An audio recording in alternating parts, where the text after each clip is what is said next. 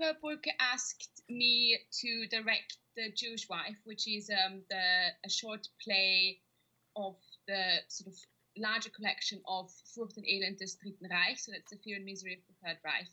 And um, so it's basically a couple of very short plays that Brecht wrote between 1935 and 39, whilst he already was in exile. And we kind of read the play together. We found a nice translation. You know, the English translations can be very different to the German original. Um, and because it's a very short play, and Eva suggested that maybe the whole performance could be a bit longer, we decided to include a couple of poems so that there's sort of a, a prologue of poems and an epilogue of poems that kind of go around the play itself. And, and tell me about the poems. Are they original? Or... Yes, we were very lucky. I started looking up and researching into poems because obviously I wanted them to have some sort of relation to the play itself. And what I found was um, around the same time as Brecht um, developed the Fear and Misery, um, he was also working on what is called the Svendborg Gedichte, which is the Svendborg poems. And I originally had them only in German, but there's two of them where he thinks about what it means to be an immigrant and what exile does to humans and how to cope with being forced to live in places one doesn't chose to live in. And of course, I only had them in German, but then Eva got in touch with a professor at Oxford University and he um, his name is Tom Kuhn, and he's been very helpful, and he's actually working on a translation of these poems, and he's very kindly um, let us use those translations. Ah, that's wonderful, absolutely wonderful. So they, in fact, this will be their first outing in in the UK. So I think so because I'm not sure. I think some of them might have been published already, oh. but I know some of them haven't been published yet. Mm. And obviously, we might be the the first people to actually sort of put them on a stage or you know yes well certainly it sounds as if you're the first people to actually do them with with actors so just let's talk yeah. about your actors because you've you've got these two actors susanna fiore and yeah. peter halpin um, it, she sounds as if she's Italian from that beautiful name, but anyway, tell me more about them. Background, yeah, is is um, I think her parents are, are Italian. Susanna Fiore, she will be playing the character of the wife in the Jewish wife, and Peter Halpin will be the husband, and the poems will be performed by both of them. And then we've also got Ilan Lazarus, who is the pian- pianist, who will accompany the whole performance with various music pieces. So we're thinking at the moment something by Mahler or Schoenberg, but we have we're still in the process of kind of developing sort of what piece of music is suitable. And um, yeah, with Sue, I have worked before, and she's um, she's also a singer and very musical, as is Peter actually. So it will be quite nice to start working on the poems and the rhythm. So yeah, I'm, I'm really looking forward to to starting to work with them. So who's woven all this together then? Is that is you, isn't it? It's your, well, your... It's me and Eva really. So mm. as I said before, um, when Eva approached me to direct the play mm. itself then um, we decided we wanted it to be a bit longer mm. and um, we both kind of well i found these poems and i you know kind of always was checking back with her whether she thought mm. that was suitable and um, the pianist Ilan he was on board from the beginning so Eva basically just said look these are the terms and conditions that we can provide and you decide what you kind of want to do with it and I am also brought on board a set designer. Her name is Raza Selemonovic So she's got a very long name. She's from Lithuania because I thought it would be quite interesting to have a little bit of a visual um, atmosphere to the whole performance as well.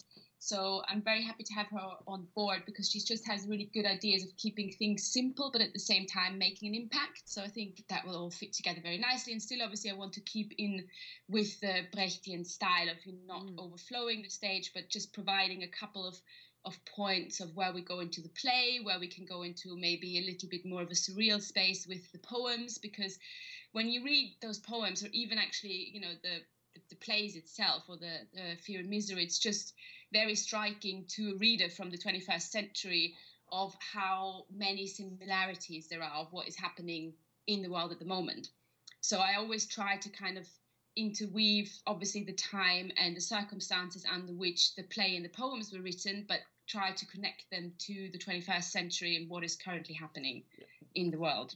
Well, that's what's so important. I mean, that is why you know the, the this situation that so many people find themselves in in these huge movements of people, Jewish people. We are normally sympathetic, empathetic, because we we been there before, sadly. So um, that's what's so important, I think, about commemorating Yom HaShoah. I mean, people ask why we're still commemorating Yom HaShoah in this country because the main um, commemoration is um, the Holocaust Memorial Day in January. But sadly, I think we have to do both. And I think what sounds as if what you're doing is a beautiful way of doing it, um, but very, very thought provoking and, and very inclusive.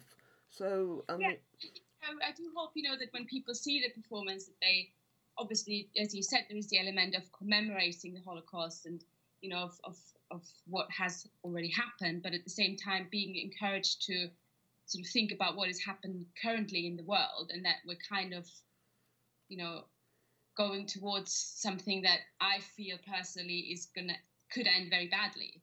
Yes, I think a lot of us would agree with you there. Your performance will be followed by this short Yom HaShoah ceremony, led by Rabbi Ronit Tabick, and this, and then another singer, which is really interesting. There's Aaron Isaac, who's presumably more a singer of religious music, but it does sound like the richest, most beautiful, moving evening. I hope a lot of people will come.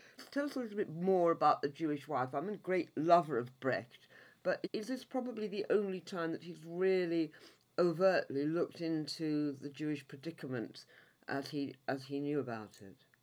Um, yes. So I think um, the, the the most interesting point, or one of the most interesting points of the of this play is that, as I said, it's part of of a bigger collection of short plays called The Flucht und Elend of the uh, Misery of the Third Reich. And it's actually, he collected with Margarete Steffin, who was his colleague, he collected material from interviews, testimonies, and newspaper articles depicting the everyday life in the fascist Germany. It's kind of, I guess, what, what we would call some a form of early verbatim theatre. And the whole piece is drafted to analyze the human condition and behavior under the force of a dictatorship and a place where sort of open communication is dangerous, that the dictatorship infiltrates the private spheres of everyone's lives. So, for example, amongst these other scenes is, for example, the story of a couple that is afraid that their young son might have denounced them over some political comments that they made in their own living room. And then, of course, we have the Jewish wife, which is um, the story of, so we see a woman packing in her living room, or basically that's what the stage direction says. And um, she makes a couple of phone calls to different people telling them that she will be going away for an unknown amount of time. And in these phone calls, we shift from her being quite sort of polite with people. So she phones a colleague of, of her husband, um, but then also merges more into the last person she calls is her friend to whom she's more open. You know, the first couple of phone calls, she's very vague about it. She's like, Yeah, I need a change of air. I might go away for a little while, but it's fine, you know. But with her friend, she's actually being more precise in terms of saying, I need to go now, I'm leaving this evening. Um, and her husband, she kind of rehearses a speech to her husband to explain that she's doing this for him because we we know that he's not Jewish and she is, and he is because of that at work. People avoid them. Friends are not coming over.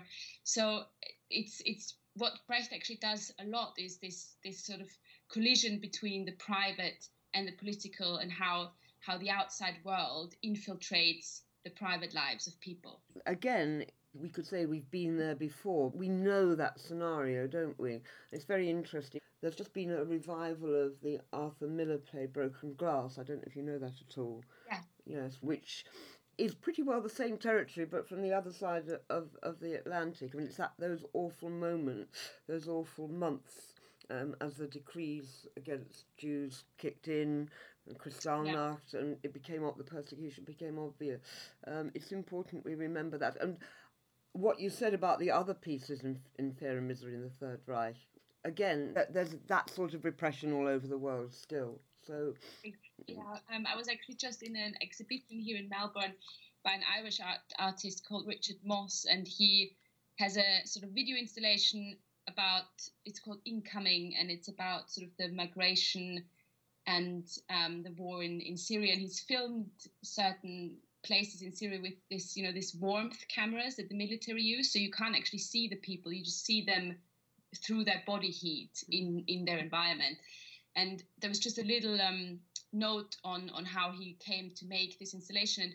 I obviously you know something that you kind of think about, but in that he kind of explains that actually since the Second World War, there hasn't been the same amount of of um, uh, the largest migration of people is happening in the world today since the Second World War, and that's factors like war and persecution or environmental attributes. But I think that's actually quite telling that you know in 2018 we have the largest migration of people around the world since the Second World War.